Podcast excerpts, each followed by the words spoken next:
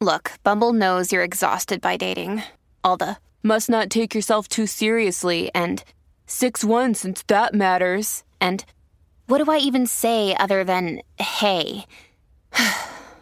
well, that's why they're introducing an all new Bumble with exciting features to make compatibility easier, starting the chat better, and dating safer. They've changed, so you don't have to. Download the new Bumble now.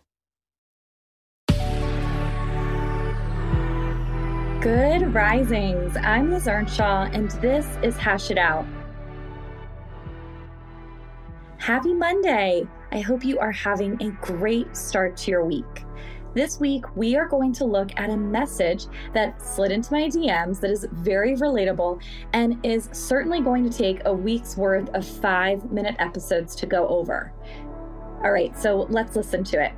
Dear Liz, my partner and I are in a pursuer distancer dynamic.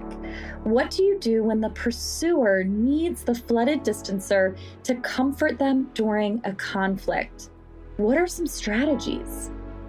Okay, just for some quick overview, let me break down what the pursuer distancer pattern is for those of you who are hearing about it for the first time.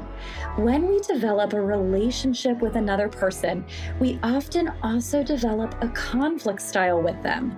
One type of conflict style is the blame game. This is where we just point our fingers back and forth at each other until one of us gets totally exhausted. The other type of conflict style is called by Dr. Sue Johnson the protest polka, or more simply put, the pursuer distancer pattern. So that is what the person who messaged me is talking about.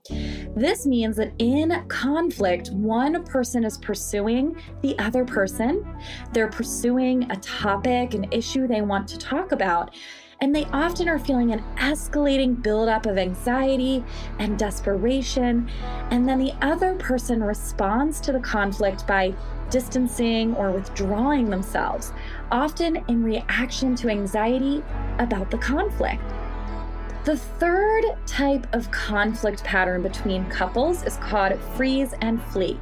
This happens when people have kind of just given up and they're completely avoiding conflict and they mostly disengage.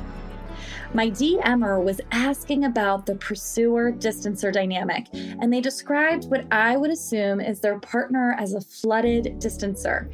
A flooded person is someone who is having a physiological reaction to conflict. This means that their heart rate has risen, their muscles are tensing, their body is pumping stress hormones throughout their bloodstream when someone is flooded, it is nearly impossible to engage productively in conversation. Your body and your mind just isn't going to let you do it. And when people are stuck in a pursuer distancer dynamic, it's usually both of them that are flooded, in particular when it seems impossible for them to break the dynamic.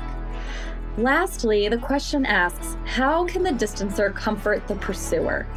That is what we're going to look at. But before we do, I want to remind you that I like to keep this work relational, which means we are going to look at both sides of the coin and try to keep in mind that in this dynamic, it's likely both people who are flooded, as I mentioned, and both people that need to be comforted.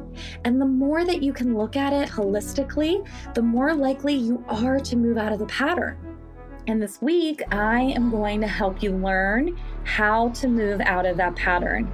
Each day, we're going to dive into the pursuer distancer dynamic, and I'm going to look at this question that the listener submitted, and I'm going to give you some tips for understanding the dynamic and for figuring out how do I get the comfort I need while also making sure my partner gets what they need.